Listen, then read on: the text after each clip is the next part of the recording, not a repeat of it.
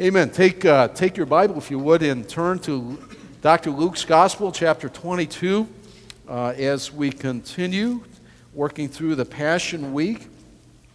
A lot of times in the church calendar, we come to uh, uh the Holy Week and we end up dashing through it. And uh, from uh, Palm Sunday, and then now then it's uh, Thursday or Friday with the crucifixion, then we're in Easter, and then we never visit this week again, it seems. And uh, by doing our study through the Gospel of Luke this way, it's giving us a lot of time to, to just kind of sit down, think about, eavesdrop, listen, and see the dynamics of everything going on. I've entitled the message, The Farewell Address. The Farewell Address. On May the 12th, 1962, uh, one of America's true heroes uh, gave his farewell address to the cadets at the West Point Academy on the Hudson River. Uh, General Douglas MacArthur, uh, in that address, and I have a copy of it here in my hands, he focused on three words duty, honor, and country. And he told uh, he told it that day these three hallowed words duty, honor, and country uh, reverently dictate what you ought to be, what you can be, and what you will be. They are your rallying points. Um, it, uh, it is quite a speech. If you've never read it, you can find it online. But uh, it uh, is an amazing uh, speech given by the veteran general. Uh, he's, he was 82 years old at the time he gave it. Uh, he had been director, commandant at West Point at, a portion of his career. And uh, uh, he is a man through my father, who was a, a military academy grad, graduate, um, I, I, heard so much about him that uh, I reverenced him even before I knew anything about him because uh, of my father's words about the general. I mean, he was thought of that highly. And uh, it, his, uh, his closing uh, words are incredible. Let me just read a little bit of it here as he addressed the cadets. The shadows are lengthening for me, the twilight is here, my days of old have vanished toned and tense. They have gone glimmering through the dreams of things that were. Their memory is one of wondrous beauty, watered by uh, tears and coaxed by caressed uh, and caressed by the smiles of yesterday. I listen to them, but with thirsty ear, for the witching melody of faint bugle blowing reveille, of far uh, drums beating the long roll. And in my dreams, I hear again the crash of guns, the rattle of musketry, the strange, mournful mutter of the battlefield. But in the evening, but in the evening of my memory, I come back to West Point. Always there, echoes and re echoes duty, honor, country. And today marks my final roll call with you. But I want you to know that when I cross the river, my last conscious thoughts will be of the Corps, the Corps, the Corps. I bid you farewell. MacArthur, uh, he would live two more years and then he would pass. Well, on your sheet, on a day far more important than that day, Jesus gathered with his beloved disciples to enjoy really what amounted to a farewell meal there in the upper room. And we've spent some time talking about that. Uh, he would be dead and entombed within 24 hours. And put it in perspective, I don't know what you'll be doing 24 hours from right now. But at this moment in Scripture, within 24 hours, the whole suffering and crucifixion and all that will take place, and he will be in the tomb by this time tomorrow. So we're standing right at the shadow of his death, and he's gathered with those he loves, his beloved disciples, to enjoy what really is a farewell meal. Looking forward, he leaves them with some final words. Now, Luke doesn't include all the things that happened there. John adds some things, and when we see the uh, composite together of the Gospels, we get the uh, fuller idea of all went on in the upper room, the upper room discourse. The last Passover becomes the first communion. But he, Jesus leaves with final words. And if I can summarize it, to kind of hitchhike off of MacArthur's duty, duty, honor, and country, I think the three words that Luke presents that we can say is Jesus says sovereignty, greatness, and danger. What did he say there to the disciples in his farewell? He said, he said sovereignty, he said greatness, and he said danger. His words instruct, they comfort, and they guide you and they guide me as we live our days for Jesus. Sovereignty, greatness, and danger. Three final words from Jesus preparing you to live in a world that is hostile. To live in a hostile world. And I remind you, they killed him, and they may come for you. They may come for you. There are those that have given their life for Jesus. We pray for uh, Pastor Saeed in, the, in Iran, who's uh, been held in prison and tortured uh, for what? For doing what we're doing church planting. Planted a church. They arrested him and they're torturing him. And he has a young wife and, and children. And, uh, and, the, and it's not just always over there. Things are swirling and changing so quick where people call right wrong and wrong right. And if you're on the wrong side of that line, how quickly it changes because of the darkness of the hearts of men and women. And we've seen that. A quick glance at church history, we see that. They killed him, and they may come for you, they may come for me. Three words. First word uh, is sovereignty. God's plan includes the evil actions of men and women. Verse 21 through 23 if you have found Luke 22, we'll find our text. And let's, uh, let's read these first couple of verses. Verse 21 But behold, the hand of him who betrays me is with me on the table. For the Son of Man goes as it has been determined. But woe to that man by whom he is betrayed. And they began to question one another which of them it could be who was going to do this. And a dispute also arose among them as to which of them was to be regarded as the greatest. And he said to them, The kings of the Gentiles exercise lordship over them, and those in authority over them are called benefactors. But not so with you. Let's stop at this, for, at this point in this, these final words. The first word is sovereignty. God's plan includes the evil actions of men. Jesus identified at this meal that the betrayer was going to be one of the 12. Now, that was brand new information for them. He had talked uh, for a while now that he was going to be betrayed, handed over, and, and so on. And, and so he, the disciples knew that he had enemies the religious elite, the scribes, the Pharisees, the chief priests, and all that. Increasingly were looking to kill him. So they said, Yeah, that's right, we know that. But now at this meal, at this intimate moment, he looks around the table and he said, One of you. Now, they never suspected Judas. They never. I mean, it was a complete shock to them. It was a shock to hear that. Now, imagine how shocking that would be. One of you that eats with me is going to see about my death. Wow. Shocking. They never thought it was Judas. In fact, he is, he's the only one from uh, Judea in, in the gang. The rest are Galileans, but they trusted him. Why? He was the, he carried the money bag. Look, if you had any question about anybody, don't give him the bag. You know, uh, maybe you had a family, uh, a, a, sibling in your family, like they could never save money, they always spend it all. You know, like they go on vacation and spend it on the first day, their $20 and then they'd be bumming quarters the rest of the time. I don't give that. Don't give Dale the money. It'll be gone. You know, like they didn't look at you to say, "I think it's him." Don't let. No, it shows he had the money. He is holding the. He was a treasure. There you go. Am I right, Greg? That's how you. Boy, you better make sure that's right. And they never suspected that. And they're shocked by that. And, but you have to say, and, and just underline, Jesus is fully aware of all that's happening. He's in control of all the events.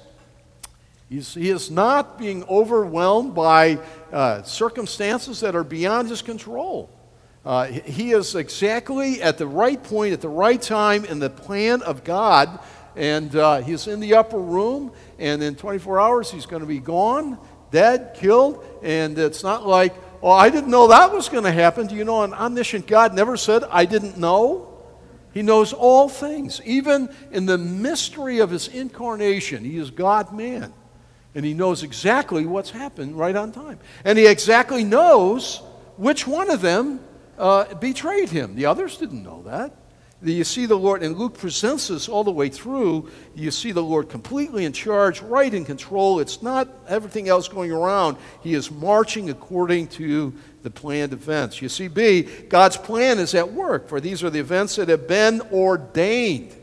And you, you see it exactly that when the, when the Lord says that, verse 22, for the Son of Man, that's his Daniel 7 reference to himself, his favorite title of himself, it was the Messiah pointed to, but for the Son of Man goes as it has been determined. There it is. There's something going on here that's beyond the immediate circumstances. Certainly, it wasn't like luck or chance or circumstance or anything like that. It was the divine ordained plan of the ages. And Peter got that clearly. The scriptures teach this clearly.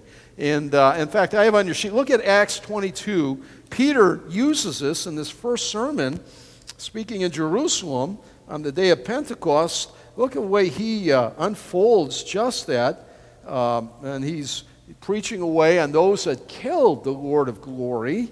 Look at back it up to verse 22 in Acts 2. Men of Israel, hear these words Jesus of Nazareth a man attested to you by God with mighty works and wonders and signs that God did through him in your midst, as you yourself know. This Jesus, now notice, underline it, this Jesus delivered up according to the divine plan and foreknowledge of God. I mean, you did it. It was the plan of the ages. And it's not, it's not because. Uh, God has some great telescope and he looks way down the, uh, the avenue of time. He's eternally looks down and goes, like, Oh, I see what's happening. No. That when you see foreknowledge, to be or foreordained, uh, foreknow is to be ordained. God has established in his plan the free will acts, evil and righteous, of, of men and women. Uh, and God's plan includes that, and God holds men and women always responsible. Even though it is the plan of God and plan of the ages, he doesn't say, like, well, that was the foreordinated plan of God, therefore they're not responsible. I mean, Judas isn't responsible, Satan's not. Re- no, they are responsible. They acted freely and willingly. Judas said, I will betray him. Give me 30 pieces of silver.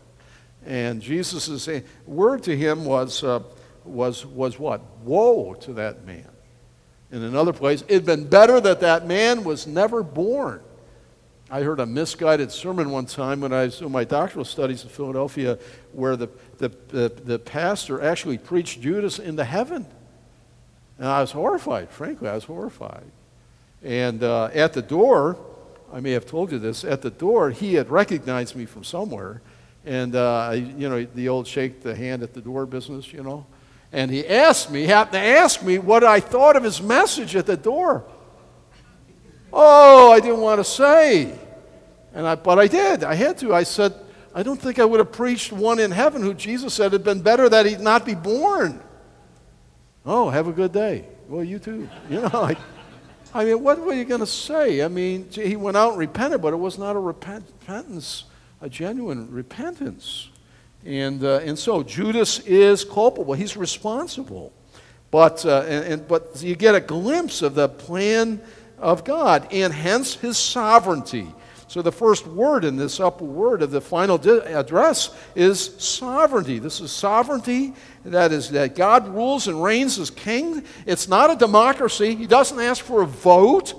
We're not voting among the angels. What should we do? How many? Let's, let's form a consensus You know, nobody leads anymore. It's just like a groupie thing. No, no. God's, this is the way it is from eternity plan. Here's the plan, and here it is at this moment. We're looking back at it 2,000 years ago, and God tells us in the only book He ever gave and, and, and we're to be like, wow, the Word of God teaches us. Now, how it all works, God's divine plan and human responsibility, I, I got to tell you, it's mysterious. Right? I mean, I don't have to say, God, you have to explain this to me. God would say, like, I could explain it to you, Terry, you still wouldn't get it. Now, look, I, will tell you, you know how it is? It's, uh, it's name, rank, and sometimes social security number, right? I don't understand a whole lot of things. You know, I, I'm still trying to figure out calculus. I don't even know how to spell it half the time. I should ask you. You were a, you were a math major. I just found that out. Wow. You know, like, I, anyone understand electricity? You know, like it's flowing through the copper. It, it is? Yeah, hold on to it. Yeah, it is. You know, like, yeah, yeah, I don't understand a whole lot. Gravity, you know, we talk like we know like we, you know, they don't know really what you, I don't, we don't know, we know that much maybe, and it's diminishing. You reach a certain point, it's not like, you know, like my son says, well, someday dad will probably have to post your name on here. Hi, I'm Terry. so, like, all right, now explain to me the sovereignty of God and how God has a plan that includes the free will acts of men and women and yet holds them responsible. I go, like, yeah, I can see the scriptures clearly teach that, but I can't explain the nuances. All I know is God is righteous and just, His plan is sure, and so on. And on your sheet here, this is all part of God, and we spent a whole sermon on His counter conspiracy plan. I mean, the conspiracy of Satan was to destroy Jesus at the cross. This is His moment. But in and through it all, God has a counter conspiracy going on, and He's going to use that to be the death of death and the end and defeat of Satan there on the cross. Wow. And this is God's gracious, eternal plan to save sinners through the death and resurrection of His Son. Nevertheless, ne- nevertheless, Judas, as I said, is still responsible for his own free will and sinful choice, and we are the same. Never use the sovereignty of God for an excuse for sin. Never do that. Never. Well, I had to do it. No, no, watch your words at this point because you're going to excuse yourself. You know, not too many years ago, remember that in our generation? The devil made me do it. Everyone said, oh, the devil made me do it. Laughing. Didn't they start that? Some of you are like, what's that? You know, the devil made me do it. And they blame it, blame shifting. Well, uh, uh, Adam did that in the garden, the devil, but then he blamed God, right? The woman you gave me. God, it's your fault. You know, we're, we're experts at blame shifting. I mean, after all, you're sovereign, and it, it, I mean, it's right in front of me, and it, I, it didn't have to be, and that I'm just a victim. You know, victimism. Boy, that's big in our day, isn't it? Everyone's a victim. Holy cow, my, oh my. Uh, don't buy that. God's sovereignty never diminishes man's responsibility. Never. There would not be a hell in the lake of fire. There's a heaven to gain and a hell to shun. Jesus pronounces woe on him. That's an old English word. Woe. He would, that Judas would stand in judgment for God. I'm not sure all that that word woe means, but I can tell you this it can't be good, right?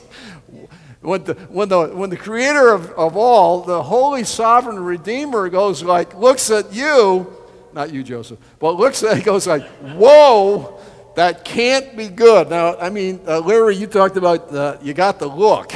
You know, I thought about that this week, you know. yeah, yeah, somebody got, no, I didn't get an answer, but I got the look. And we're going to talk about that later here when Peter fails in, in accordance and denying Jesus and Jesus looks across and sees, I've, I've stood over there in Jerusalem, and there from Caiaphas' court, he got the look from Jesus and how it must have broken his heart. Broken his heart. Whoa, whoa, that can't be good. Not good. Well, perhaps, just perhaps, you have suffered at the hands of evil men and women. Uh, you've been the blunt of words.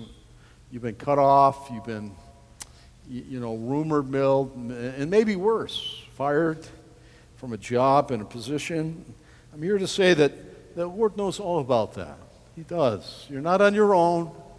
God has promised to work even through it, to work His mysterious and wonderful will out through the evilness of men and women. He's sovereign. He rules over all. I love that verse in Psalm 103.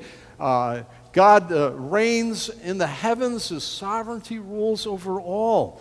Psalm 103, I think it's verse 19. And, uh, and, and, uh, and so on. That John 3.16 and Romans 8.28. Uh, I've, you know, I quoted enough from uh, John Piper's book. I thought I'd just bring it in today, you know, like this. Taste and see. My son in law's first one, my daughter um, had it. Faith and I got it, and I read it, and then I started reading it slower. And, and uh, he had something to say about that, and I thought I'd just read. Uh, in, the, in the segment on 10, uh, he talks about 10 lessons I learned from my father, as John Piper. His father was a traveling evangelist in a day when that was more common, and uh, he had an opportunity to speak at his father's 80th birthday uh, banquet. And uh, Piper said that these are words that he had planned to speak at his father's funeral, but he was even more delighted that he could speak in, in, to, uh, of his father and honor him uh, even while he was living at this point. And he ties together, at least in a couple of these, and I'll read a few of the extra because they're so, they're like extra, oh, they're so good. Uh, but he ties together this, um, this idea of Romans 8.28, for we know that all things work together for good to them that love God, to them that are called according to his purpose. God works through all the mix of that. We see it here in the upper room.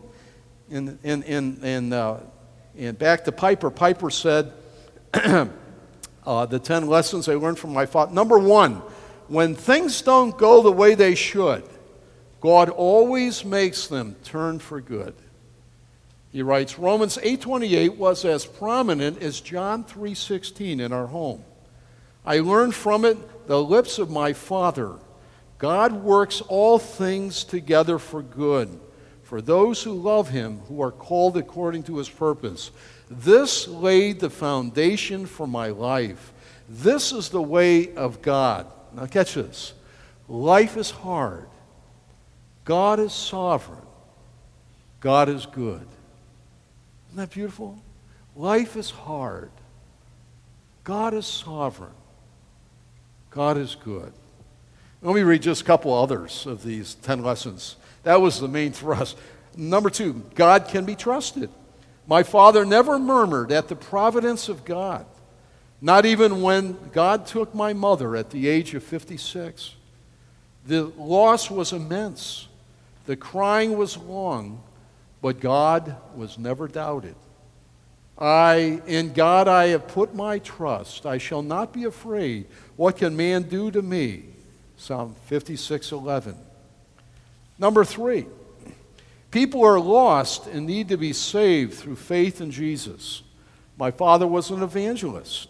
His traveling absence from two thirds of my life carried one main message to me Hell is real and it's terrible and Jesus is a great Savior.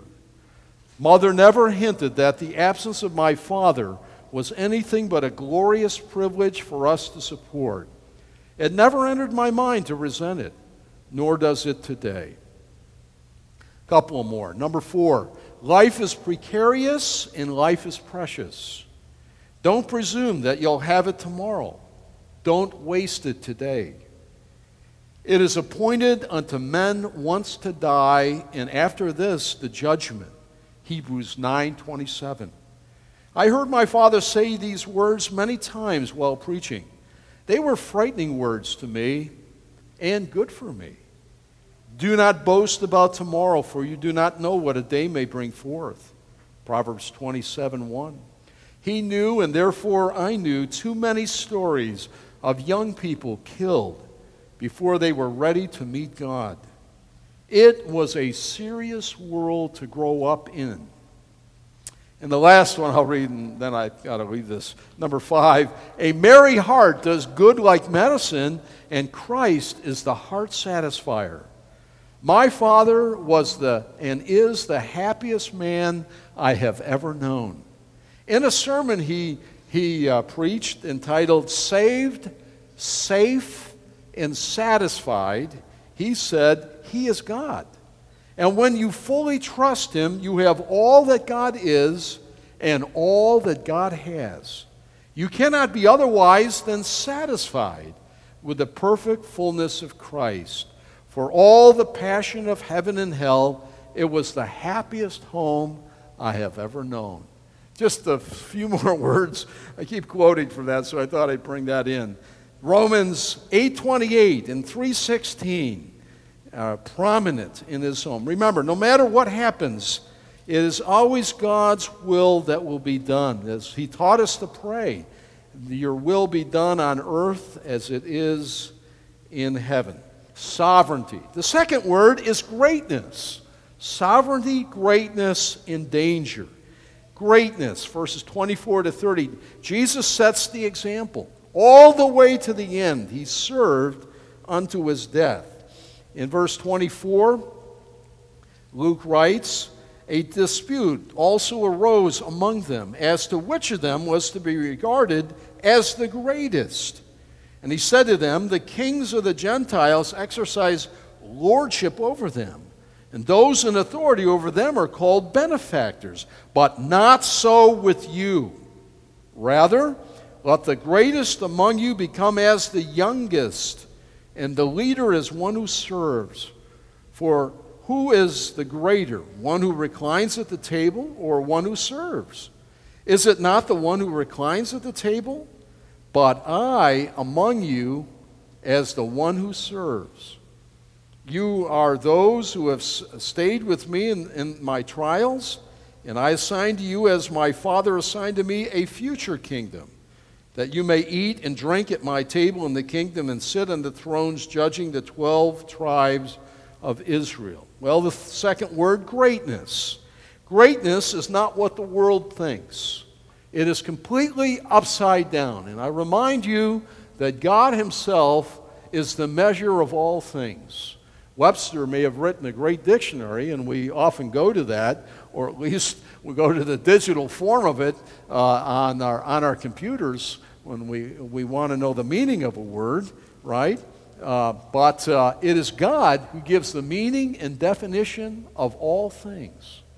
And man's opinion uh, may be all messed up. You think about in our current culture, uh, it is a death culture and the 60 some million babies have been swept away with just, it's your body, do what you God, God has a wholly different opinion on that.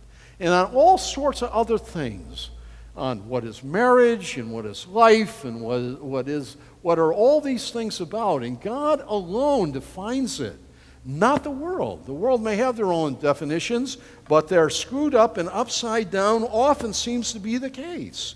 And what the world thinks of as greatness is not. And God defines what is truly, truly great. Well, A, like an old argument, the disciples, we see them in our text here bringing the topic up again who's the greatest among them? Now, some of us grew up uh, watching Muhammad Ali, Cassius Clay announce to the world, and we were like, ah, the audacity of this guy. I'm, you know, like, I'm the greatest ever heavyweight boxer in the world, blah, blah, blah. I'm the greatest. I'm the greatest. We're like, wow, that's what arrogance, what pride. You know, like this kind of a thing. And, uh, and they're having a discussion here, the 12 among themselves Eh, who, who's the greatest among them? You have to admit, it's unbelievably calloused. They finally got the idea Jesus is going to die. And, and, right in the midst of this conversation, coming off this whole evening, there's this old discussion that resurfaces again. You know, and that happens, isn't it? That happens in families.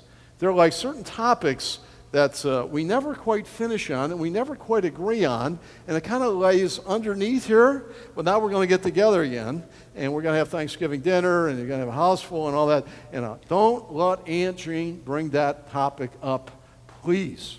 Because there it goes again. It's, it's like throwing a match on, on it's underneath the surface and it's going to light up again. You see that in the life of the disciples. Uh, in, in, in Matthew 20, verse 20, 28, they're, they're there talking about it. We see it several times. It's kind of like beneath the surface, all the time they're following the greatest one who ever lived, who's serving. He's the greatest servant. And they're like, hey, you know, I'm, I'm, I'm the greatest. it's so incongruent to me. It's uh, callous. And uh, churches do the same thing, you know. Church families will have discussion. There'll be differences of opinion. Maybe it's eschatological differences. And if you're really in the note, you'd really be reformed. If you're really in the note, you'd be post mill. If you're really in the note, you know, you know we do these kind of things. And uh, it, it, this kind of a flashpoint starts it off again. There we go again. And it's, it's the same thing. And that's what's going on here. It's almost unbelievable to me at this night. I mean, of his betrayal and coming death. And they're focused on what? Jockeying for position. It's like my kids. When we take them to school, we drive them to school, they drive Faith and I crazy. Like, I get the right shotgun, I got shotgun, I got shotgun, I call it, no, yeah. And more, more fights going like, who is going to sit? And Faith finally got some system down where, you know, you know, you know like they all want to ride shotgun. That's in the passengers. Like, shotgun, what's that? You, you all know that, right? Yeah. Jockeying for, that's what they're doing. They're yelling for shotgun. They want to sit next to Jesus. They want to be thought as the greatest. It's sickening, really. Sickening. It reeks with the flesh, self focused. You know, perhaps, and, and we, we don't know why again this surfaced. Uh, I suggest you may have a couple reasons. Uh, first of all, the, the seating arrangement. I know when we have a meal, faith is really thinks that through on where folks ought to sit. You know, like in a wedding, a wedding it's, really important who sits where, where are the families. You know, I've, we've done some weddings where it's, ah, just show up. And I'm like, oh, it's a disaster. Sometimes I come in with a bridal party late. I don't even have a seat. This happened. It's, it's crazy. Now I have to think a little bit further and put this family, those things. Well, in that day for Passover, it was probably a U-shaped table and uh, it was low. We talked about they're laying back on, it, on cushions, not Leonardo da Vinci around that table. No, get that out of your mind. And, uh, and the host would sit at one place, and there, there, was a whole pecking order. You know, the, the, the, the, the, uh, the chief, the host, and the first, and then the second, right, left, right, left, right, left, around the U, see? And the host would sit in the middle of the U. And so you you just didn't show up and, uh, hey, I got shock. No, no. There was, okay, and so the Lord might have said, okay, Peter, you're there, John. You're. We know John was near him because he's leaning on him, so John is close, and the rest around, and, you know, the one down at the end, go, how come on? You know, so that it might have been that. I could see that right at this setting.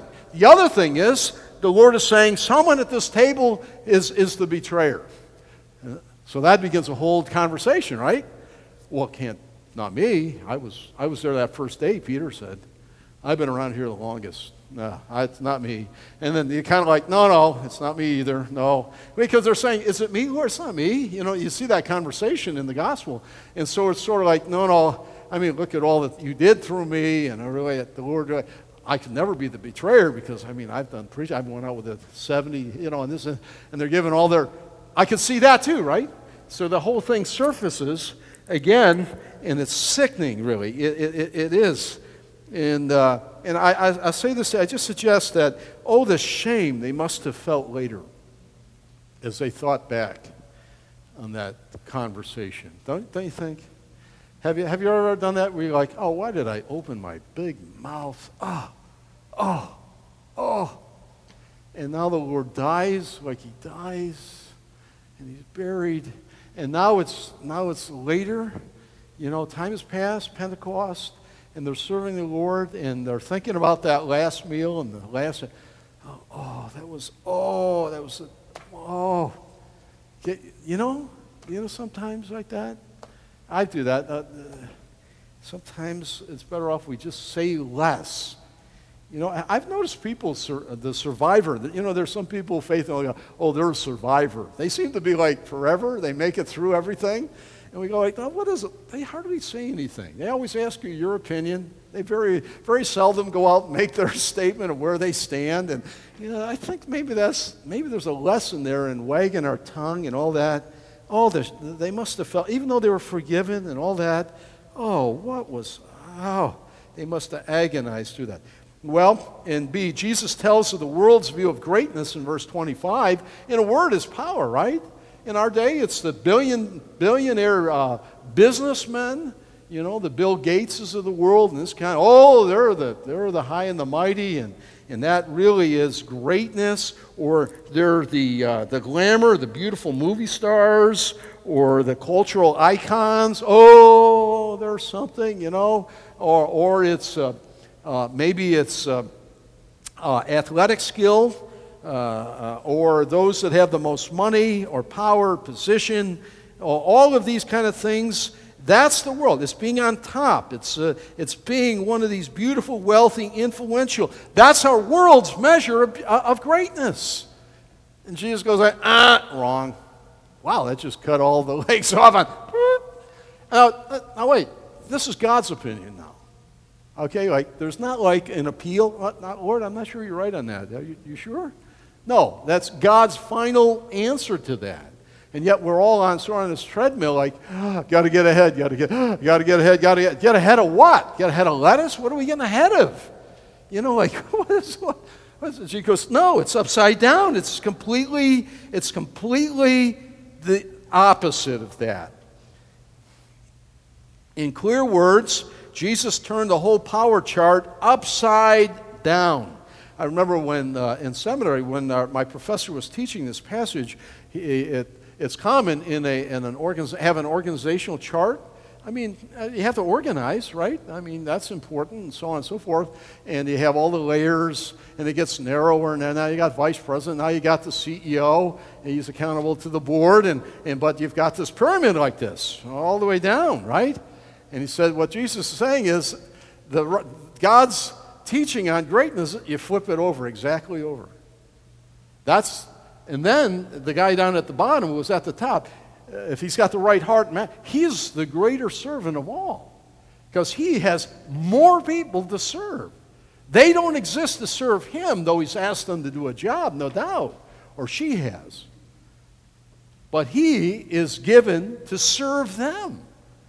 He ought to help equip them to do what he is asking them to do. And it's, that's that servant leadership organization that he's talking about here. And so the one who served the very most, in Jesus' word, he or she is the greatest. It's serving. So what is greatness? It's serving. It's serving. It's serving. It's not being served that reveals true greatness. Jesus had earlier washed all their feet, earlier that night. John 13, verses 2 to following. Uh, sets that whole example. And he points to himself as the model of service in verse 27. I remind you, he who is the greatest one in all creation, in all the universe, he stooped to serve. What an example! A student is not above his teacher. And he would very soon serve, giving his very life within hours. Jesus tells us that serving is greatness. And he warns them stop thinking like a pagan. That's, the, that's how the world views it. That's what he's saying here. The world views it just the opposite. The guy on top, everyone exists for him. You know, there's a, a common expression with government service where they, they call it that public service. Uh, I think in a lot of venues it's sort of changed, though. It's, it's not public service, and the attitude is, is is that the populace, the public, exists to serve the, the elected or the appointed person. That we exist for them. And uh, that's not the way it's supposed to be. Uh, even they may call them a minister of finance or a minister of this or that. They are, in fact, to serve the populace, the people, to be the great. It's not the other way around. Serving is greatness. Stop thinking like a pagan. Take the lower spot of service and serve. In humility, Philippians 2 3, count others more significant than yourself, putting others first, having a cheerful willingness to fill any post, promoting happiness and holiness. That is greatness, Jesus is saying. That is what greatness is, and it's not something else. Don't be confused. And one other thing serving is not the path to greatness, it is greatness in and of itself. Some will think, well, if I take the menial low spot, then if I do that well, then I'll be guaranteed a great spot. No, you still don't get it. That may or may not happen. You may get more responsibility, truly, but the whole idea is of serving and having a servant's heart is greatness. My father used to talk, teach us about work, and uh, he'd say some funny things. I said something to Faith yesterday. Funny how those quotes come back. Your things your father said, going, where was that in my memory? My father said, uh, "Oh, I love, I love work." I could watch it all day. you know, and we would watch that, right? These kind of things. He would say things like this you know, a job well done uh, is its own satisfaction. Whether anyone sees you or you get paid or not, the fact that and know how, how great it is or small, just whether it's cleaning toilets or behind or dusting or the menial things that need to be done and doing them well is its own satisfaction. And he's right in that. Is, is its own reward. Just like when we serve uh, and we do it from the heart to please the Lord, no matter how menial it is, it has its own reward. That, Jesus says, is greatness. And he sees everything we do. In him we live, move, and have our being. That is greatness. That is, is wonderful. Really. So if you want to know who the great people are, you want to know who they are. You, go like, you look at the tabloids at the grocery store, forget that. Most of that's a big come on anyway.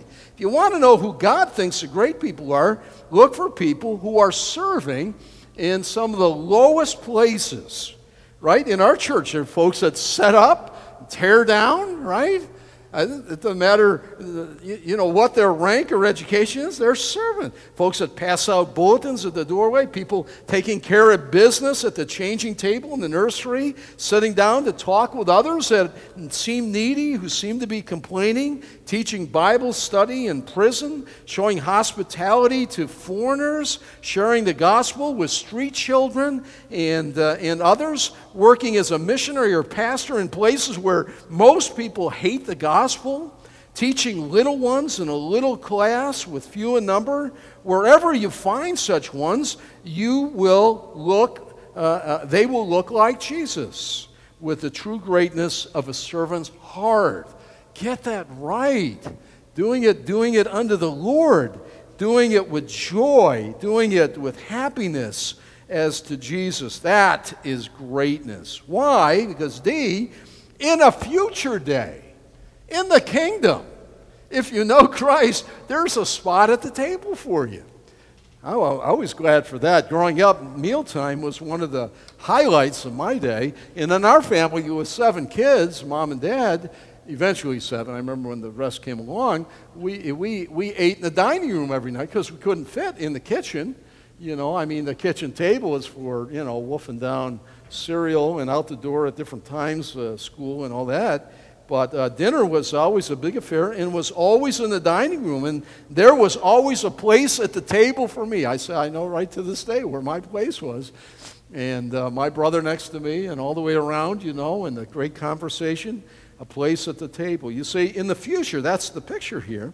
In the kingdom, you will have a place at the table with Jesus. Can you imagine that? And you will rule and reign with him. But not today. Today is not the day to be the big maha. Today's the day to serve and to find the most people you can serve. That should be our attitude. Lord, make me a servant. Make, we used to sing that with the kids. Make me a servant. May, may, may people see Jesus in me. What is the most menial position? Not like, well, I ought to have a higher position in my church there.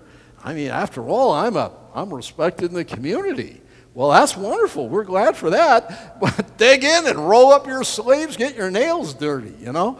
Do the most. That, that's greatness. That's what Jesus. That is greatness. Every day I urge you, deliberately, intentionally give yourself to serving Jesus in big ways and in little ways. That's what Jesus, that's the picture of greatness. Now, just, the, just one other thought. The text said, take the younger person's place. Just to explain the cultural difference in that, because it's no longer true here in the West. The culture of the, mid, uh, the Middle East is they, they honor age. You know, the idea of the older you get, you have ought to have wisdom because you've made enough mistakes that you know where the potholes in life are, and so you're, you're honored. And so uh, the, uh, we're, we're just the opposite. We're like, get rid of the old folks, let a child lead us. How stupid is that? I mean, that is stupid by any other definition, right? It's a culture we live in that worships youth and worships, and it's idiots. It's idiocy. And uh, in, in, in the mid, mid, uh, Middle East, uh, I, we've seen it uh, that even in, in gatherings in uh, Muslim homes uh, where they sit around the table, it's kind of funny in, in, the, in the family room, if you will. You know, we have a big co- uh, couch and you have the TV and maybe a fireplace and a couple other. The chairs are all around the perimeter wall. They're, that's where they are. They're just kind of like, wow, that's kind of strange. And the ladies are there and the men are together, and the older men sit all the way around the outside and the young bucks, they're the servants. They bring in the little teas, they bring in this and that, and little thing, and they serve, and they don't just shoot their mouth off, they don't say anything. Why? They take the humble, the lower spot, and the, the aged one. They, they found out when we gathered there with our family for the big Friday meal that I was the patriarch of our family and our kids and all that. They treated me like I was uh, Abraham. Gave me a place at the floor. We sat on the floor and ate that was something. And it, the spread, it was a spread, fish and everything. They kept filling my, the, all men kept filling. I sat next to the honored elder grand, it looked like a granddad. And they said, Surely you must be retired now, right? That's, the first time I ever heard someone ask me that. You must be retired. Like, uh, no, no, no, no. they're, they're, half of them are wealthy with uh, petrodollars and all that that comes from the uh, state of Qatar and all that business. But uh, the younger serve the older. The younger take the lower spot. That's so when you read that, you're like, well, how are, the younger are supposed to do? That's what it means. Simply in our day, take the younger spot, serve the older. Whether, whether you're great or not, take that in attitude and in heart. The third word, first word, sovereignty.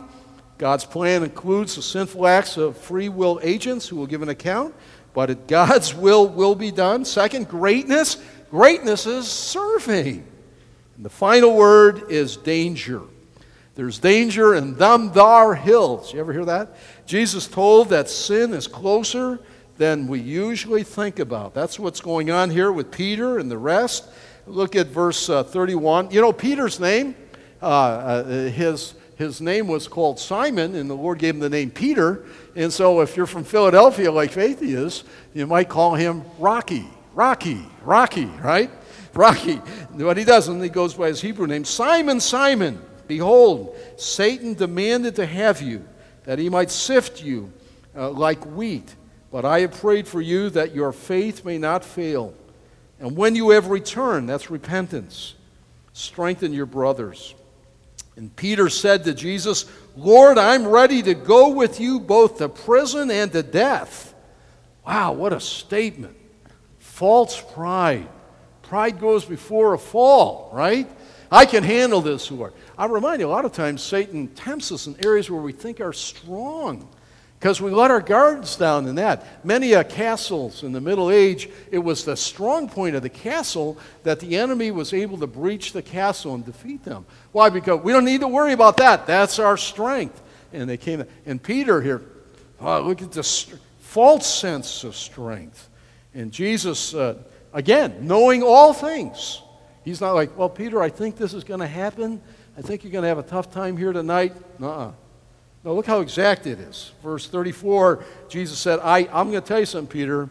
The rooster is going to crow, not crow this day until you, three times You're going to you're going to state you don't even know me. Peter can hardly believe. How about that? I mean, sin crouches at the door of our heart. It's there. We are more vulnerable than we ever suspect. And we go like, Lord, I think I can handle this. Not. We can't. Every moment we're dependent on the prayers of the Lord. We're dependent upon Him. To go on in our own strength, we're disasters waiting to happen. And uh, Peter thought he was safe and strong enough to stand, but he wasn't. Jesus, knowing all things, told Peter that he was the focus of Satan's attack. Satan was attempting to shame, I think, the, uh, the 12 and, and, and, so on. I mean, you have to admit, he got Judas, right? He, uh, he filled Judas, so let's go after. In fact, the, he's after all of them, but. Um, uh, and the Lord pulls back the curtain and allows them to see the great cosmic war of the universe.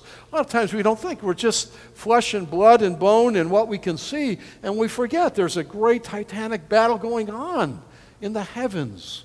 Uh, Ephesians chapter 6 talks about this, this great warfare and to put on the whole armor of God and all that. And we go like, I never even think about it. You know, like it'd be like soldiers being out there. We had MacArthur's uh, three words, right? And, and all the battlefield, and a soldier walking out on the battlefield, like, oh, oh, oh, oh, there's a war. Oh, I didn't know we're fighting. You know, like you're dead meat, you know, and uh, we don't think about it. And here he pulls it back, and look at and one, Satan desired to destroy him. That's the metaphor of sifting like wheat. That farming, he wanted to destroy him.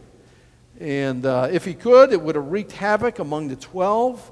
I mean, after all, he was the leader. Satan does the, uh, attempt to devour Christians, 1 Peter 5 8. He walks about like a roaring lion, seeking whom he may devour. He's not devouring uh, non Christians. I mean, he already has them. He, he wants to de- devour and consume you through temptation, through wrong thinking, through wrong values, through wrong choices. He'll ruin you if he can.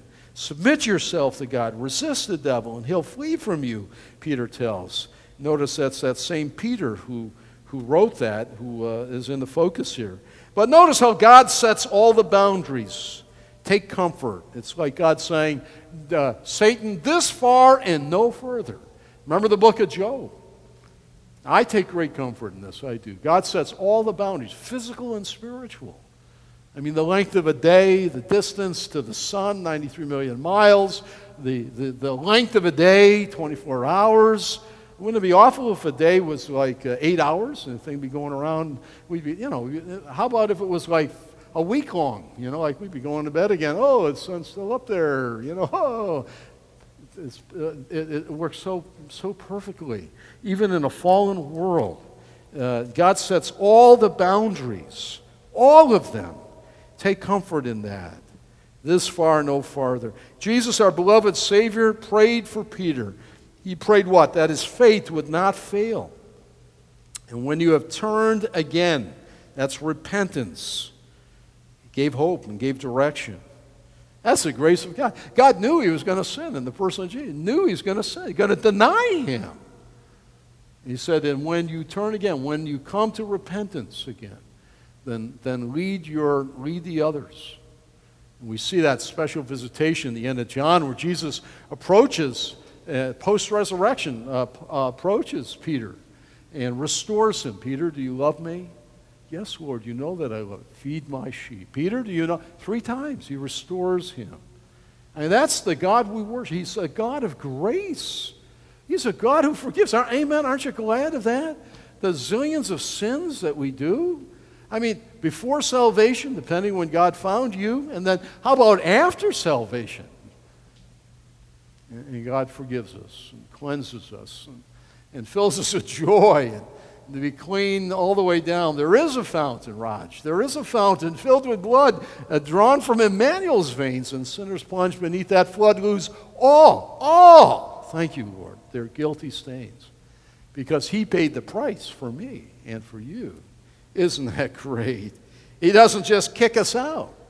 I would have kicked myself out a long time ago, unusable. Get out of here. It's like it's like neighborhood when you're picking teams. You know, like you got a motley group of like nine all right, you're a captain, you're a captain, and you're like, I'll take him, I'll take him. And you're left with a run at the end, right? You're like, you want him? No, I don't want him. You know, like, it's really painful growing up. And they're like, he's, not, he's worthless. You go, okay, I'll give you two for one. You know, like, you know, I sometimes wonder on the lineup, the Lord's looking at, I don't want, I don't want him. You know, like, he's going to going to fail all over the place, like Peter. And when you return, when he prayed for you, the Lord prays for us. Isn't that such great news? He prays for me. That's what John tells us. It's so wonderful. Peter has a false sense of pride. I'll never do that. Be careful, guys. Sin is closer than he ever imagined. Jesus said, Oh, yeah, tonight. Before the, the rooster would be through the night, that, that kangaroo court we're going to see. And then the rooster would crow in the morning. Some of you grew up on a farm, maybe. The rooster's, you know, waking everybody up. Before that rooster crows three times. This, oh, I can't, I can't imagine that. And then the look. There's Jesus looked at Peter. Well, from now on, to follow me, and he goes on to the end, and we're out of time. Uh, he said, Suffering, if you follow me, it'll, it will mean suffering. I mean, take a cloak and take a purse and take a sword. Danger. There's danger.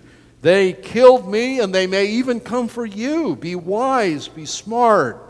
There's danger within, in your heart, sinful nature. There's danger in the world. There's danger from Satan. Danger is what he's saying. Our ability to sin runs deep despite your best intention. Don't underestimate it. Don't underestimate it.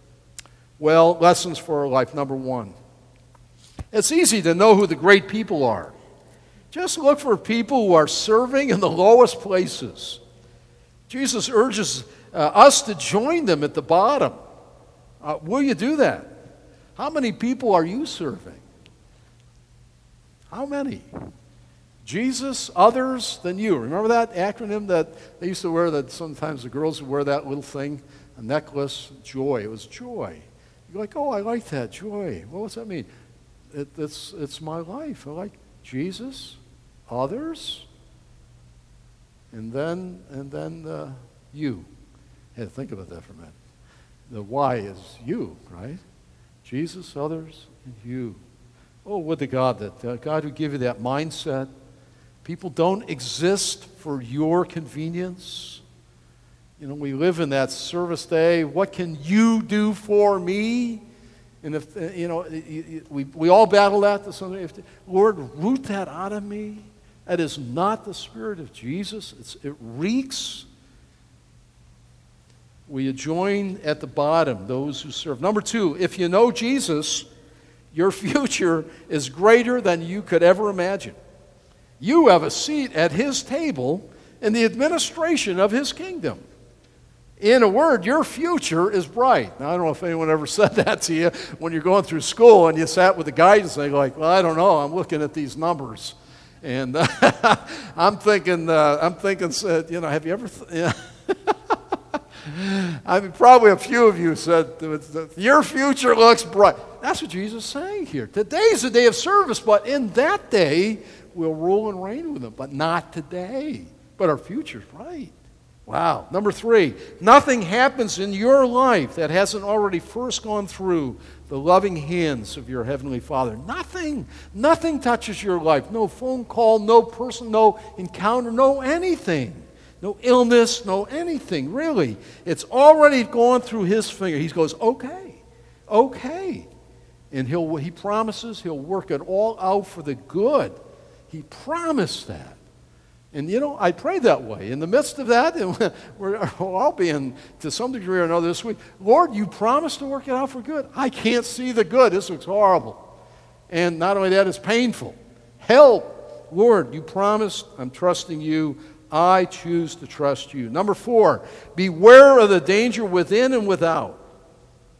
Danger in them thou hills. The temptation to sin crouches at the door of our heart. Continually, daily, cast yourself upon the Lord. He's praying for you. Don't think you're able to withstand any sin.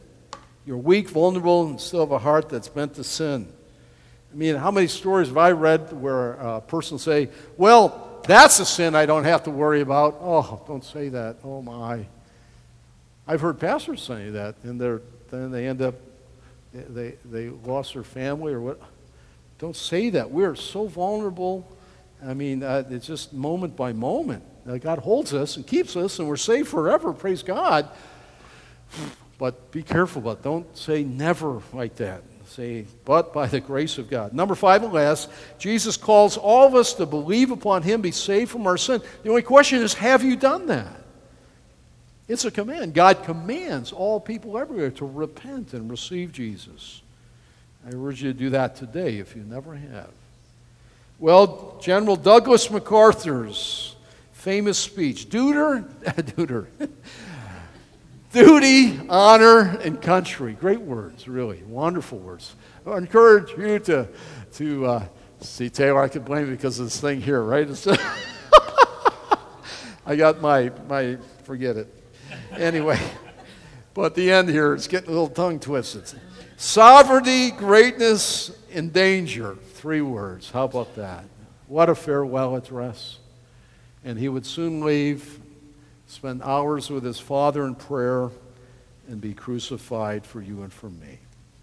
Let's stand and be dismissed, shall we? Father, thank you so much for this day and for this wonderful text. And I pray, Father, that the Word of God would change every one of us.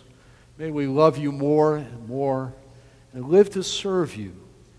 Aim for the smaller, lower spot, the most menial, unseen, knowing that you see all things and one day will reward. Oh Lord, make us a church, make us a people like that, that are blessed, blissful, happy in Jesus, happy just to, to be saved and to serve, Lord, wherever it might be. And oh Lord, may it make a great impact upon people that wonder what it's all about in life. May you use these things to bring others to Jesus. We pray in Christ's name. Amen.